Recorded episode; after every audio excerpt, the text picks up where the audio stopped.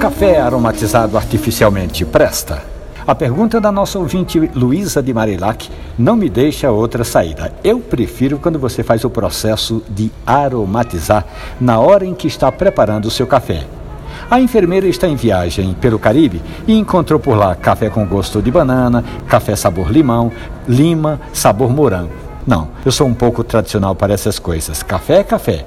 Já vem naturalmente doce, não precisa de açúcar nem de adoçante, muito menos dessas misturas para pegar turista. Agora, se você prefere um café coado e colocar, por exemplo, uma raspa, bem pouquinho, hein?